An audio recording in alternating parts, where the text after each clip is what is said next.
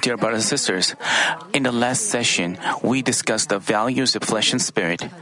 I emphasize that because flesh changes and is not true, we have to change fleshly faith into spiritual faith, cast off fleshly love, and achieve a spiritual love. I told you, what is the fleshly faith? It is like um, you do things. Um, you pray, you worship, you attend worship, you work faithfully, but it is not.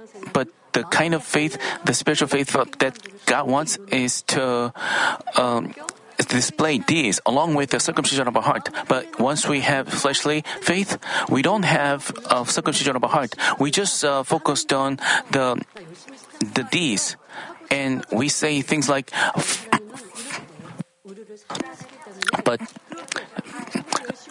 as but but physical deeds, but because so that's why through trials, but in the face of a trial, we we shouldn't say we shouldn't say, but mostly we mostly we face trouble because of our um, evil, because we have greed. We we because we have greed, we uh,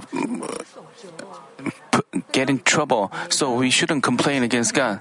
So when we have fleshly faith, we when we don't circumcise our heart, even though we work faithfully, even though we demonstrate physical deeds, we may have uh, misconceptions. So even if we have troubles, but if you really have faith, you should you shouldn't be discouraged by your troubles, but you have to look back on yourself and uh, and circumcise your heart. Then your fleshly faith will turn into spiritual faith. So that's why Job was going through trials, and through trials, you Job confessed that how worthless fleshly love is and as you live this world, you are di- you are distressed and agonized by the fleshly love. You know, people have no way of getting out by such trouble, but they have no choice but to suffer. But we know God and we know the value of spiritual uh, love, so we have to. So we can just uh, turn our fleshly love into spiritual love. I told you that while spiritual love is unchanging, beautiful, and truly valuable, fleshly love is perishable and worthless. And it is a love by which one changes when things go against its benefits. When Job lived in abundance, he gave hope to many and helped them out. Yet, as himself was in trouble, all of them left, leaving him with nothing. His brothers left, his relatives abandoned him, and even his close friends forgot him. Moreover, even his servants uh, treated him as foreigners because they had fleshly love. As we look at um, Job's circumstances today, we also have a time to realize the worthlessness of flesh. Please put yourself in Job's situation and when you listen to this message, as you ask yourselves these questions, if I were in Job's shoes, what would I do? Would I be able to overcome this trial and uh, test? If someone says hurt, hurtful words to me, would I accept it with joy? Would I rejoice and give thanks without complaint? As you ask these questions, you will have more, more awakening.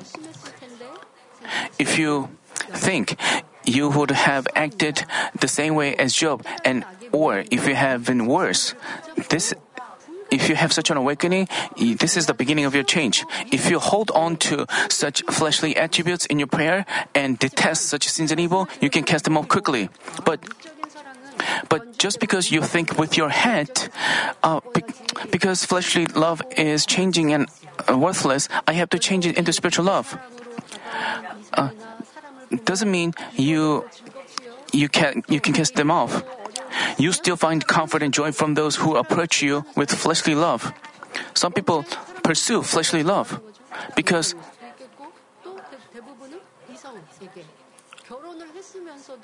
even the, those people who have been married, they are interested in other people. This is great sin.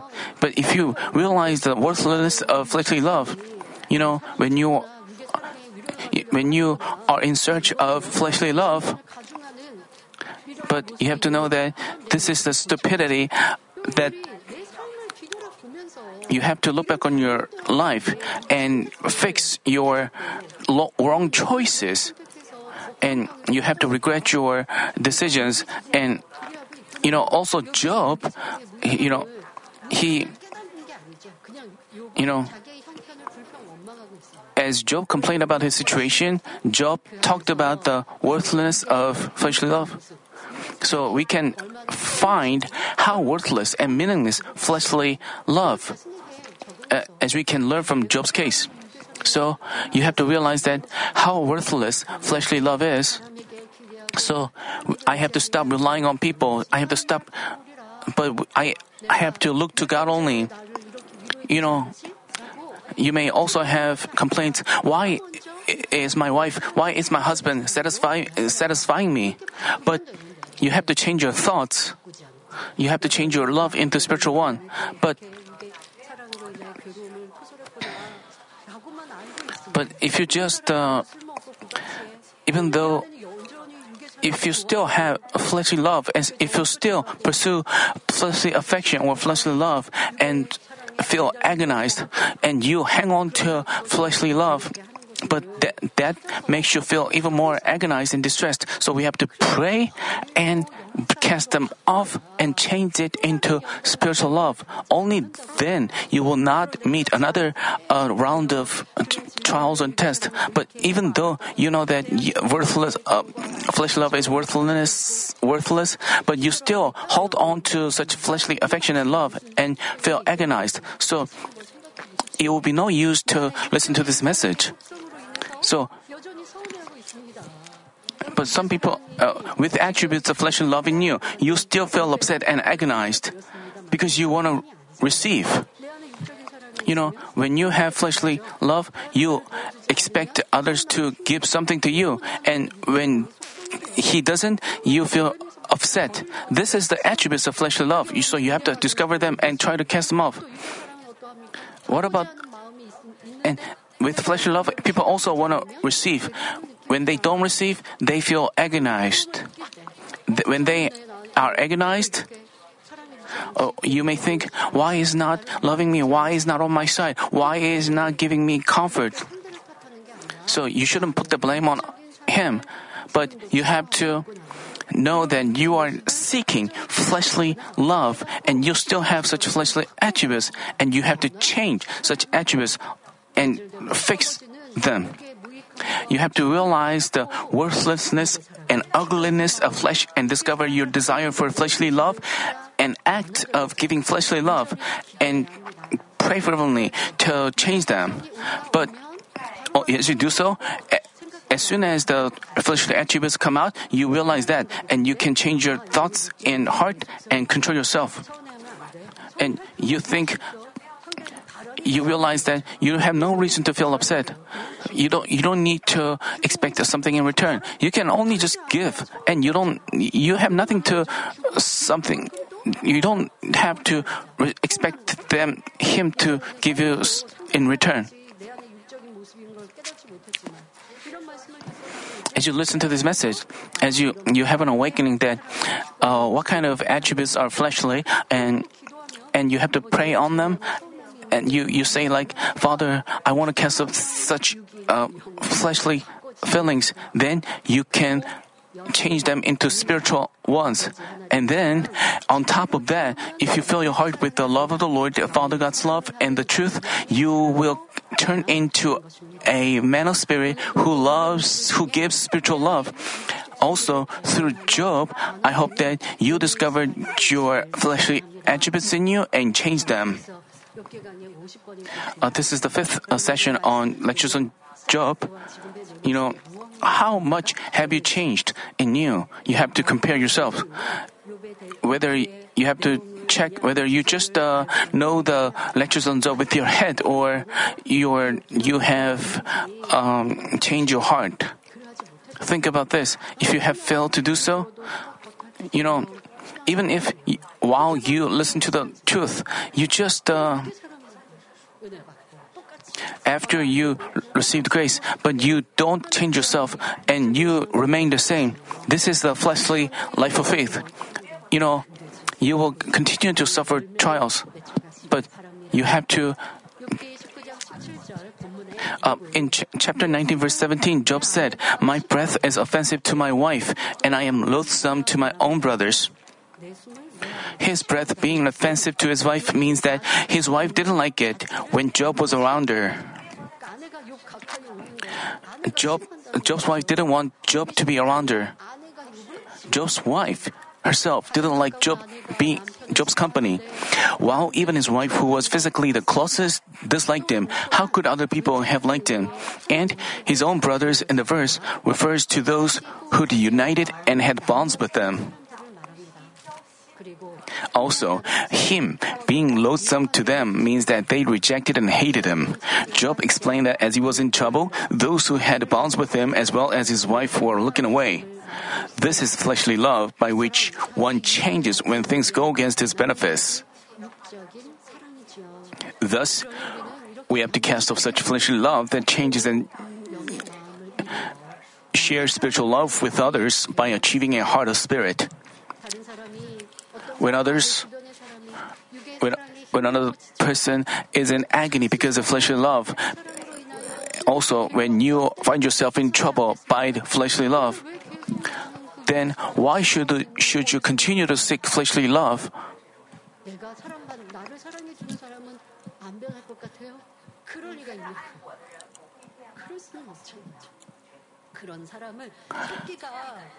you know, how could how could we find, uh, you know, a person who really gives his own, even his life, and unchangingly loves you? You know, it's really difficult to find a person out in the world. But you want, do you want to receive such love? It's not easy. Then, it's you can just change yourself and first you first give spiritual love to others. If you become such a person then you can uh, give spiritual love to others and then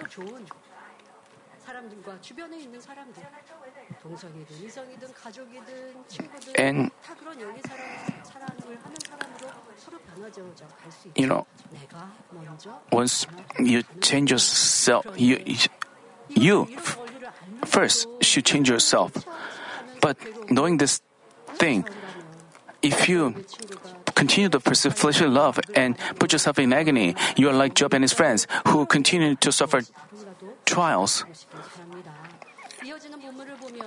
In the following verses, we find what kind of shame and disgrace Job was suffering.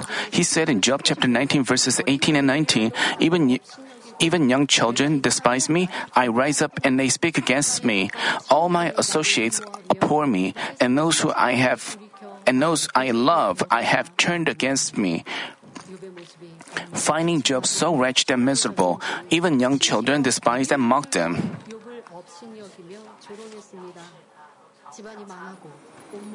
with his family destroyed and his entire fa- uh, body affected by boils. Job's words and deeds were not as before, so even little children disregarded him. Moreover, his close friends hated him and even his loved ones turned away from him like enemies.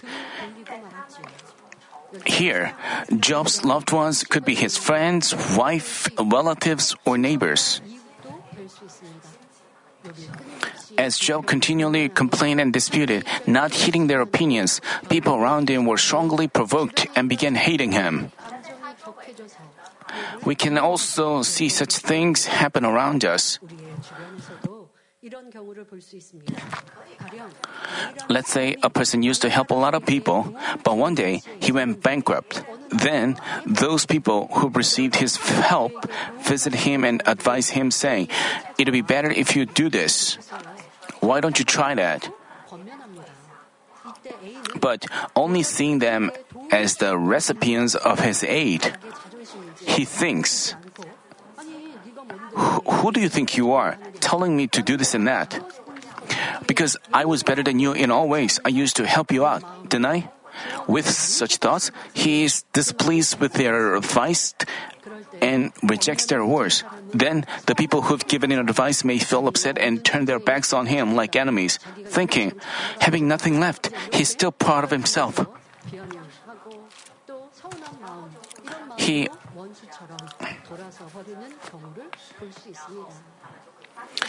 but even at this point, even when he doesn't accept their advice, they shouldn't forget the favor they received to the end. Yet, most people don't. And this is how Job's friends, relatives, when you say something with a good intention and he doesn't accept, uh, accept it, and he says that he is better than you, even if he acts that way, you don't have to feel upset. But you can just uh, remember the grace you received from him, and you would uh, you would still find ways to help him out. Even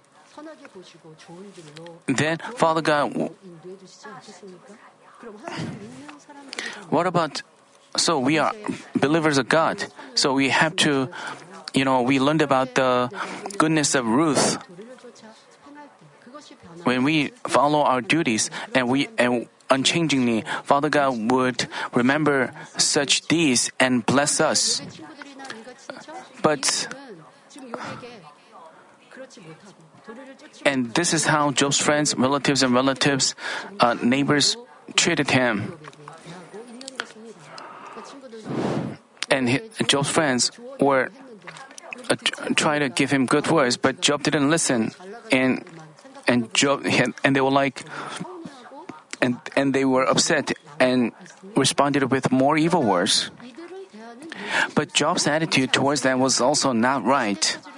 Instead of giving excuses for himself and considering himself better than them, he should have gladly accepted the advice. But as he argued back with arrogant words, he got all the more mocked and despised by them. When we find ourselves in a lowly position amidst a trial, we need a pure heart by which we admit our ability, uh, admit our reality and joyfully accept others' rebukes and advice. As we turn from our ways in gratitude, we are worthy of blessings. We have to know that. From the Bible, we find that when a prophet pointed out his king's faults, if the king gave an excuse, he faced a greater wrath and ended up being forsaken by God. But the opposite case, uh, the person received blessing. You know, there were people who didn't accept the uh, advice. And uh, first, let's take King Saul for example. In 1 Samuel chapter 15, when the king had his wrongdoings pointed out, he was busy giving an excuse, not admitting it. God commanded that King Saul completely destroy Amalek, not leaving any of their possessions. He told them to put to death both men and women, child and infant, ox and sheep, camel and donkey. Yet the king captured the king of Amalek alive, spared the best of the sheep, the oxen and fatlings, the lambs, and all that was good, and utterly destroyed only despised and worthless things. As Prophet Samuel rebuked him for his disobedience, Saul gave an excuse saying that he intended to sacrifice to God with the best of things. He also said that people wanted it, shifting the blame onto them. We read in 1 Samuel chapter 15 verses 20 and 21. Then Saul said to Samuel, I did obey the voice of the Lord and went on the mission on which the Lord sent me and have brought back Agag, the king of Amalek. You know, what's that situation? Earlier, Samuel, a prophet Samuel, pointed out uh, Saul's disobedience. He asked him why he brought the king alive, and he pointed out his disobedience. But Saul claimed that he obeyed the voice of the Lord and went as the Lord commanded him to go. Even though he was po- he got his disappoint- disobedience pointed out, he said like that. You know, even there are people who, even after they are they got rebuked. Let's say he was commanded to do ten things and he disobeyed. Um, uh, three things and obeyed seven things, and they claim that they talk about how they obeyed the seven things. You know, Saul was different. He just uh, disobeyed. He but he claimed that he obeyed the voice of the Lord. He made a wrong remark, and he also said, have brought back Agag, the king of Amalek, and have utterly destroyed the Amalekites. But the people took some of the spoil, sheep and oxen, the choicest of the things devoted to destruction, to sacrifice to the Lord your God at Gilgal. On top of this, he pleaded with Samuel to exalt him in the presence of his people. If Saul had truly acknowledged his faults, not only would he have um, thoroughly repented before God, but he would have asked his people for forgiveness. Uh, but rather than acknowledging his faults, Saul only gave an excuse. Finally, God decided to abandon King Saul, who repeatedly disobeyed, not turning back. 사망으로 The next example we will talk about is Ahab, the king of the northern kingdom of Israel. Back at the time, idolatry had been rampant in the northern kingdom because his queen Jezebel brought in the idol Baal and spread idol worshipping across the country. Idolatry is a sin which God detests to the point where he strictly prohibited it in the Ten Commandments. In turn, God had a prophet Elijah prophesy that Israel wouldn't have reigned for years. No, nonetheless, King Uh, harbored bitter hatred against the prophet rather than repenting and turning back, even though he was rebuked by God's word, even though he was told that what kind of disaster he would face. You know, Elijah just spoke God's will, but evildoers, fleshly people, even when he hears the word of the truth, he doesn't like it. He just hates and rejects the person who delivers that word. Think about this. When you are rebuked, do you are you thankful to the person who gives you advice, or do you think, uh, why is he? If you reject him, if you hate him, you are like. You have to know that you can also go end up in destruction. You know, Israel lacked rain because idolatry had become rampant because the king and the queen, but the king attributed this to Elijah. He didn't blame himself, but he, the king attributed this to prophet Elijah and attempted to kill him. As we can see, evil people who refuse to repent give excuses and blame others, not themselves.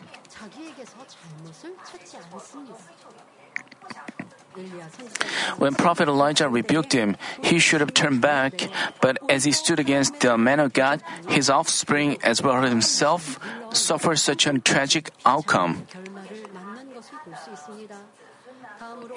Next, what about Asa, the king of the southern Judah? He used to fear God and eradicate idolatry that had been pre- prevalent throughout the country. He removed the foreign altars and high places and led his people to keep God's laws and commandments. When he found his mother having committed idolatry, he even disposed her from her position as queen mother for fear that the people would be tainted by idolatry. But with the passing of time, the king had a change of heart and relied more on man rather than fearing God. When Baasha was about to attack Judah, he requested the king of Aram for help.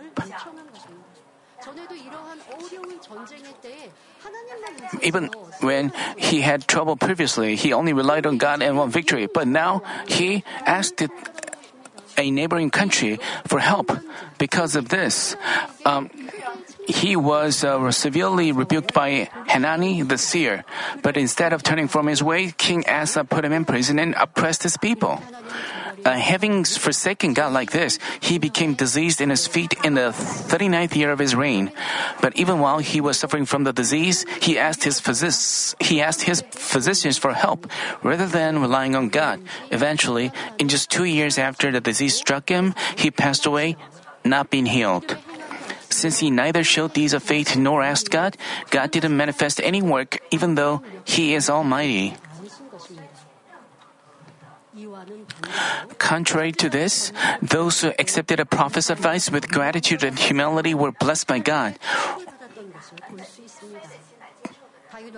Overcome by the lust of the eyes, King David took the wife of Uriah, Bathsheba. As she got pregnant, David called her husband from the battlefield and told him to go home to cover it up. You know, he had had relationships uh, with a woman and got her pregnant. So, and while her husband was fighting in the battle, he was was a general. He, while he was gone, he took his wife. So he, he got him pregnant. So to cover it up, she, he brought her husband from the battlefield. Yet Uriah rejected an offer, saying that he alone couldn't go home and rest while the country was at war. He refused to go to home, go home. As things didn't go according to his will, David placed his this faithful general in the forefront of the battle and had him die. In turn, God sent his prophet Nathan to point out David's wrongdoing. In uh, 2 Samuel chapter 12, verse 9, the prophet reproached him, saying, Why have you despised the word of the Lord by doing evil in his sight? And foretold that trials and tribulations would follow. Then David humbly and thoroughly repented on the spot without giving an, giving an excuse. Seeing his heartfelt repentance, the prophet said in 2 Samuel chapter 12 verse 13, "The Lord also has taken away your sin; you shall not die." He thoroughly repented of so God accepted his repentance and and he said that he wouldn't kill David right away. And he also forgave David, but yet, even though he thoroughly repented of his wrongdoing, and even though David was told that he would not die, that doesn't mean everything was cleansed. He's, David still had to f- uh, face retributions for his sin. He had to face such great troubles as retribution for his sins, even after he repented, you know even though and not only was his son uh, born from he, he faced retribution. He was on the run as his own son Absalom rebelled and had to suffer and, and he had to suffer a lot of grieving moments because of that. But even amidst such trials, David, when he was rebuked, he re- immediately repented and asked for God's mercy, and he confessed his sins in detail. But even though God forgave him, he wanted to cleanse him of all the traces of sin, and he wanted to make him perfect. That's why he allowed retributions so he had, as a result, he had to uh, face tremendous situation. You know, not it's not that his one of his officials rebelled, but his own son rebelled. So, even amidst such trials, David thoroughly humbled himself and stayed thankful without blaming anyone. This is the heartfelt repentance. You may say, uh, "I repented before, but why am I in trouble?" But instead, you have to think, "I, I deserve to, I deserved this trouble." You know, David uh, while he was running away because of his son's rebellion, a person named Shimei cursed him and his fellows, throwing stones at them. As one of the generals tried to kill him, David said in 2 Samuel chapter 16 verse 10, "What have I to do with you know david was on the run. He was running away. He was fo- being followed by his generals. But shimei such an evil person cursed them. So one of his one of david's generals, tried to kill him t- taking out a sword. But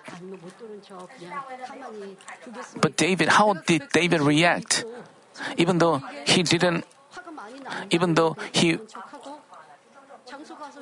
he could have let him kill that person, but David did not do so.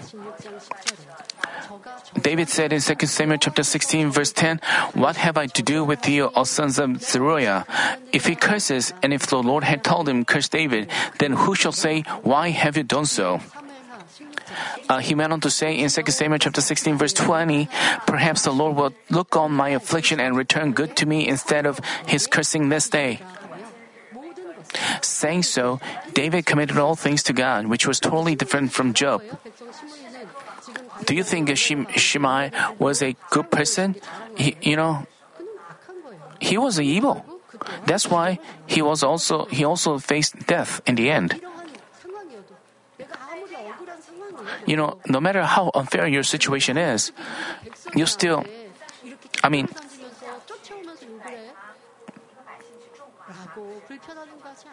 David did not complain, but he committed everything to God. And and this is the humble heart. This is how you pass your trials well. Uh, he was completely different from Job. Not accepting his friend's advice, he kept on disputing with and criticizing them. He also blamed God for the trials, claiming that God tormented him with no good reason.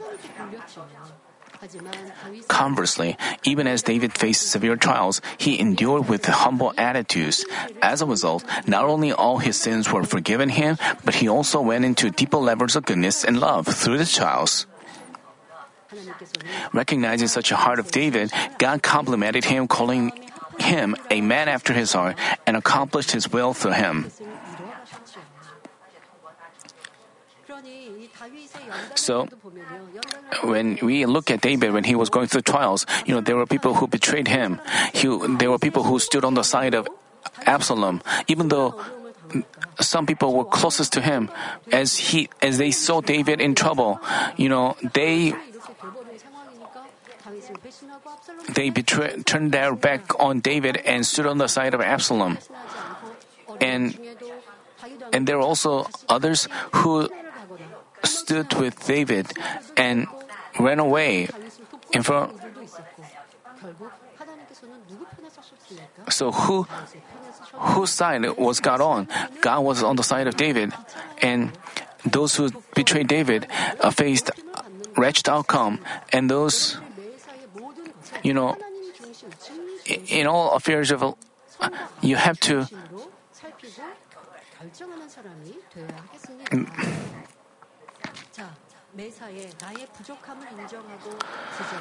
as you always acknowledge your shortcomings joyfully, accept others' rebukes, and humbly improve yourself, God will give you grace and lead you to become honorable ones.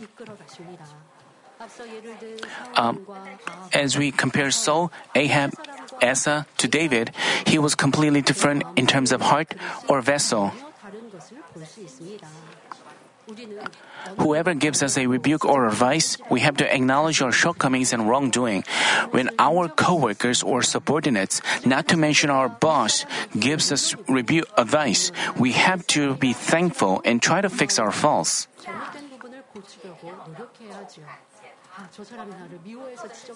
If we have thoughts like, He's rebuking me out of hatred, He's acting that way with ill feelings against me, we cannot improve ourselves. Rather, we have to be thankful that we can discover our shortcomings and change ourselves thanks to the person who advises and rebukes us. Therefore, I urge you to always heed the advice of others with a humble heart, discover yourselves, and make, your, make yourselves better day after day. In the following verse, Job said in chapter 19, verse 20, My bone clings to my skin and my flesh, and I have escaped only by the skin of my teeth. Job had become so thin and frail to the point where his bones almost clung to his skin. Brothers and sisters, imagine yourselves being in a condition like Job's. Job said back in chapter 7, verse 3 So am I allotted months of vanity, and nights of trouble are appointed me. As Job was burning with anger with all the disputes going on for not just one or two days, but months, whatever he ate, he couldn't digest it properly. With indigestion, his body wasn't properly supplied with nutrients. No wonder he became increasingly thin and frail. As his friends heard him with words, his wife looked away, his relatives left him, and even his well- servants disregarded him. Can you imagine how lonely and tormented he felt? On top of that, with his entire body stricken with boils, his skin hardened and ran. As the affected areas cracked and bled, the pieces of the flesh stuck together, looking terrible. So, Job became extremely thin to the point where he's, he was just skin and bones. Because the skin of his teeth remained, he was able to speak. While, uh, with his body in such a wretched state, Job pleaded with his friends in 1921 Pity me, pity me, O you, my friends, for the hand of God has struck me. Saying that God's hand eh, had struck him like that, he asked them to have pity on him. Physically, Job's situation was indeed miserable. But he, the words he said and kept them from having compassion on him. Let's say you're suffering a test or tribulation and say to your pastor, God has tricked me like this. Please have mercy on me. Then, would your pastor have compassion on you? Of course, if you're suffering unfairly, He would lament with you and pray for you. But while your afflictions have resulted from your own faults, if you just place the blame on God saying, God has put me in trouble, your pastor couldn't have your pastor couldn't have compassion on you. You hate a person and and you hate the person more and you give out uh, let out evil and fight with them.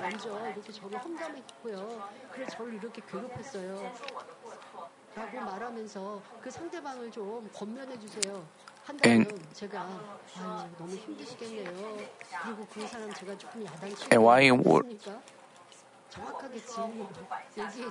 so we, I have to counsel people uh, exactly in the truth.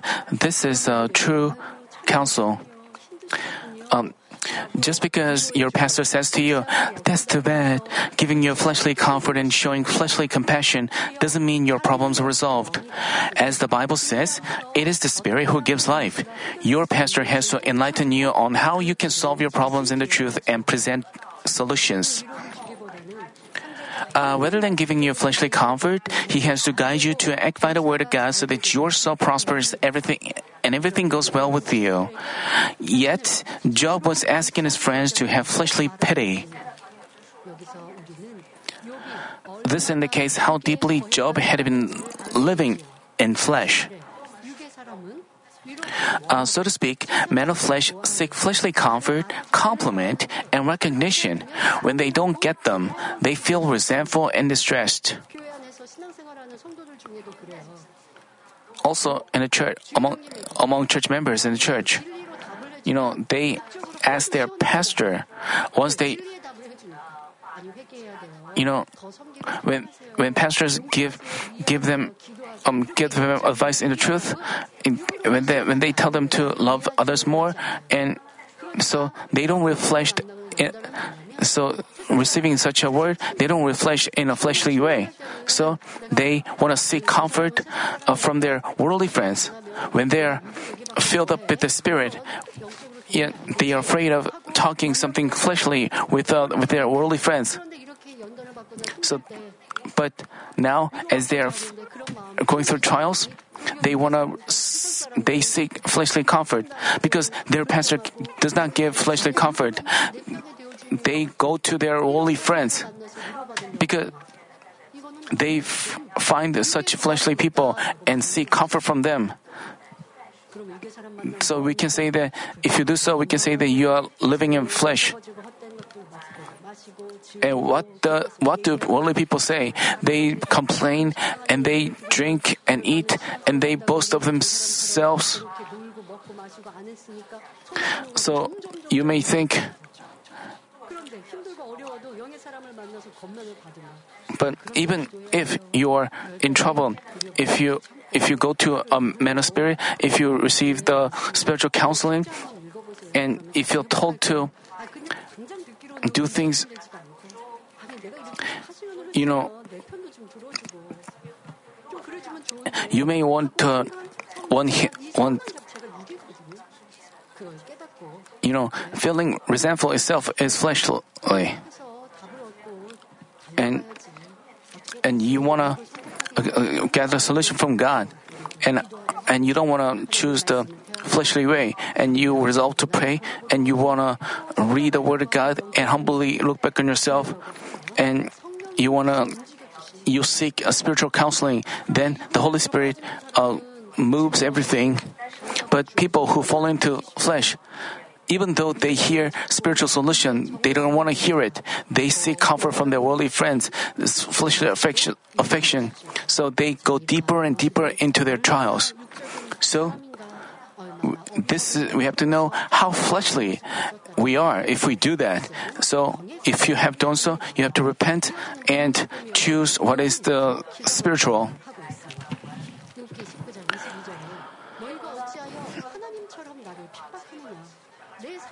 Uh, so, uh, Job said something more outrageous. Chapter 19, verse 22 reads, Why do you persecute me as God does and are not satisfied with my flesh? He was saying, Friends, I'm not in this, I'm not in this situation by my own faults. God has struck me, hasn't He? But why are you persecuting me like God does? Not only did he assert that God persecuted him, but he also called his friends worse persecution. As he asked, Are you not satisfied with my flesh? John meant to say, I'm getting thinner and thinner because of your persecution.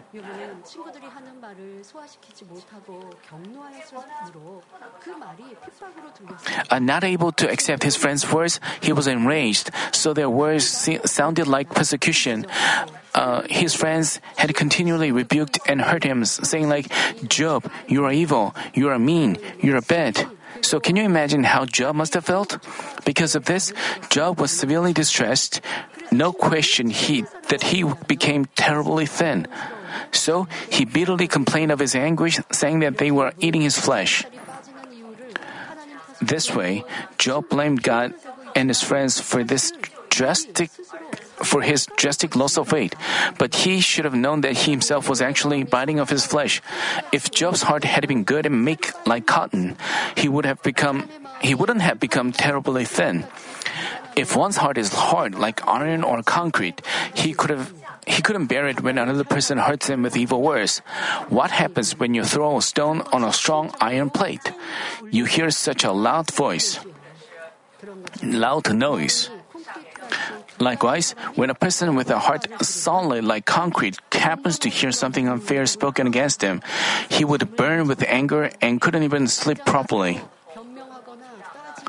Only after he goes to the person involved, argues with them, and burns with anger, will he feel relieved. I want you to examine your heart as well. If you hear of someone slandering or misunderstanding you and drastically lose weight in anguish, you have to know how hardened your heart has been.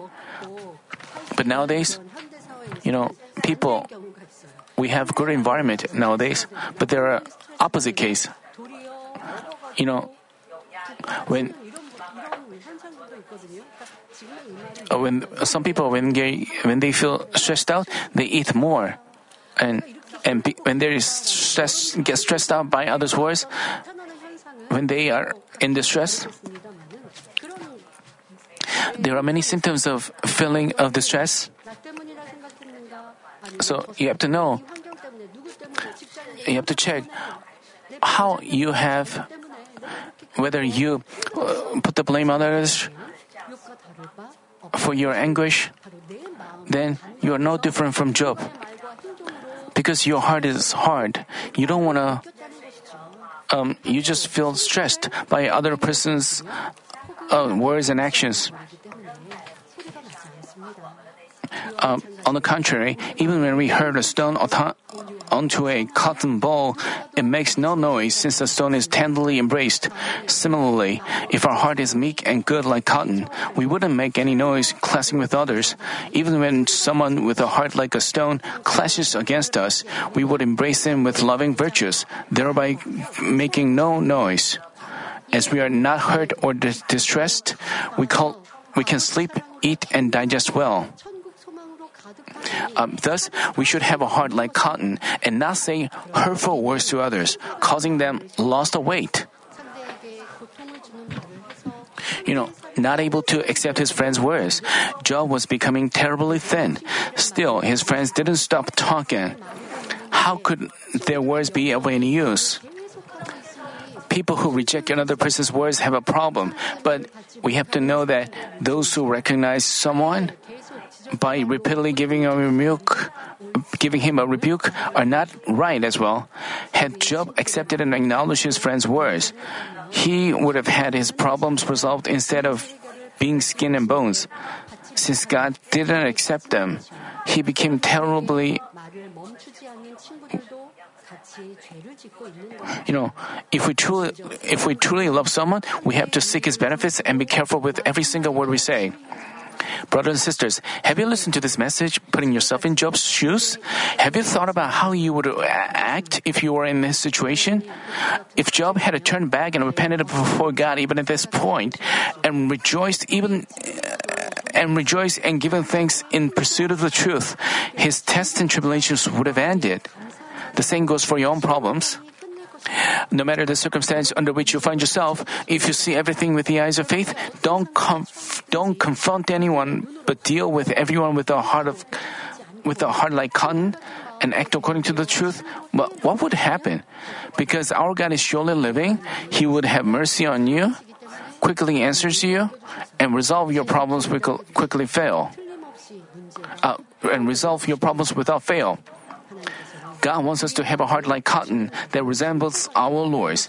I hope that all of you will achieve a heart like cotton so that wherever you are, you bring peace, that your family and workplace will be evangelized, and that you will only give glory to God. You may face troubles and difficulties. If you don't complain, but just uh, try to live by the word of God and the truth, but you still have don't have your problems resolved. So you begin to feel you resentful against God. You have you begin to feel upset about God, and you cool down. You, but you still want God to answer you. You know, people only think about their merits you know, in light of the truth, they only have just the several things in the truth, but there are many thing, more things that he didn't. You know, those those people who the church workers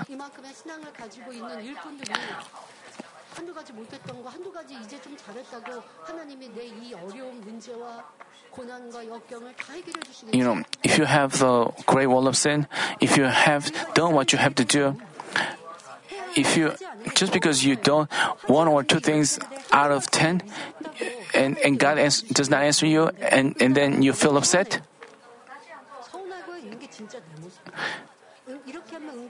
You just uh,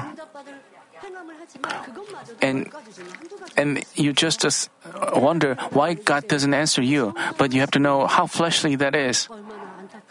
So through this lectures on Job, you know, you have to know that God is the one who answers you, and God exactly watches everything you you say and do and hear.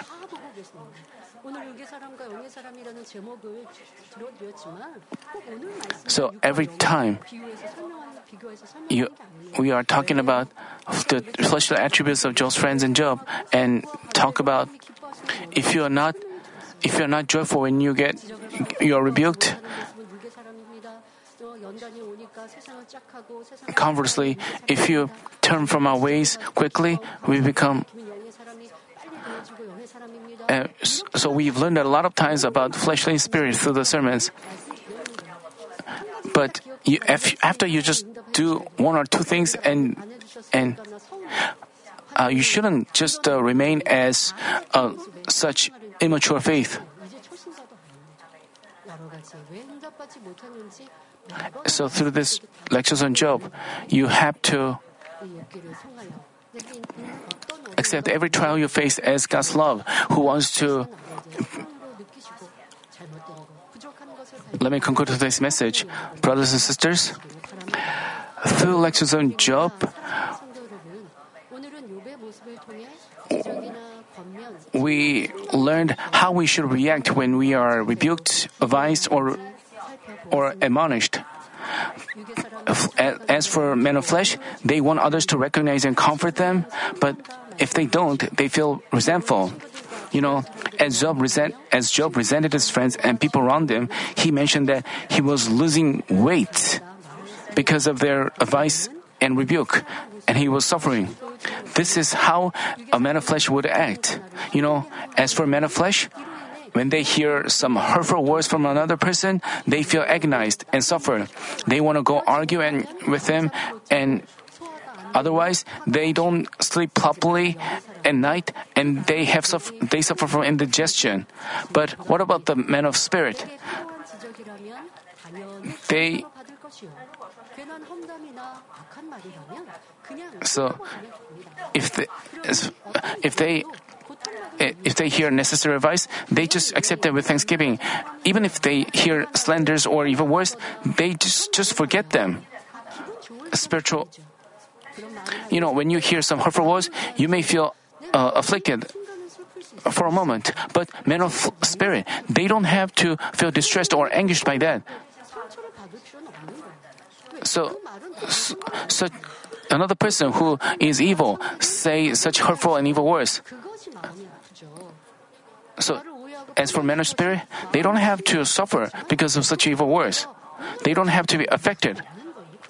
As long as uh, as much as you are afflicted, that means you have a narrow vessel, and and that means you have fleshly desire to be recognized and acknowledged. Even when an evil person speaks evil things against you, he doesn't have. They don't have to feel. They can just pray for that person. So no matter what words you hear, no matter what kind of environment you are in, you don't have to feel distressed or agonized, anguished. This is how flesh and spirit are greatly different. Because Job was a man of flesh, God put him through trials so that he would become a man of spirit without blemishes. The same goes for us. We are not the children of the enemy devil, but we are the children of the Creator God. God. Our God is holy and perfect without any blemish or spot just as we find in Ephesians chapter 1 verse 4, just as he chose us in him before the foundation of the world that we would be holy and blameless before him in love. God wants his children to be holy and pure. That's why he allows us trials so that we can discover all the fleshly attributes and cast them off. As we pass those trials, we can come forth as men of spirit and whole, whole spirit and figure out Father God's heart. And all the trials remain as precious experiences and serve as the power to change other souls. And when we go to heaven, we can feel true thanksgiving and happiness. Of course, even on this earth, um, as as we go through great trials, the blessings that follow are great. So when we face a test, we have to be thankful and consider it a joy. As trials of faith brings forth endurance, and when our endurance has its perfect fruits, uh, uh, has its perfect result, God makes us perfect and complete and lacking nothing.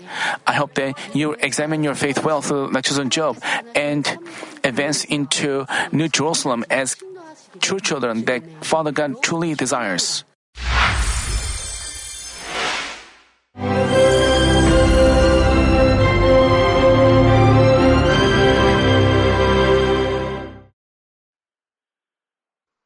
Hallelujah.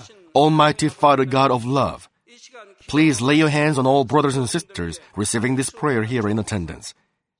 Lay your hands on all the members of the branch churches and local sanctuaries, and all the GCN TV viewers, and those who are watching via satellites, cables, and internet all over the world, transcending space and time.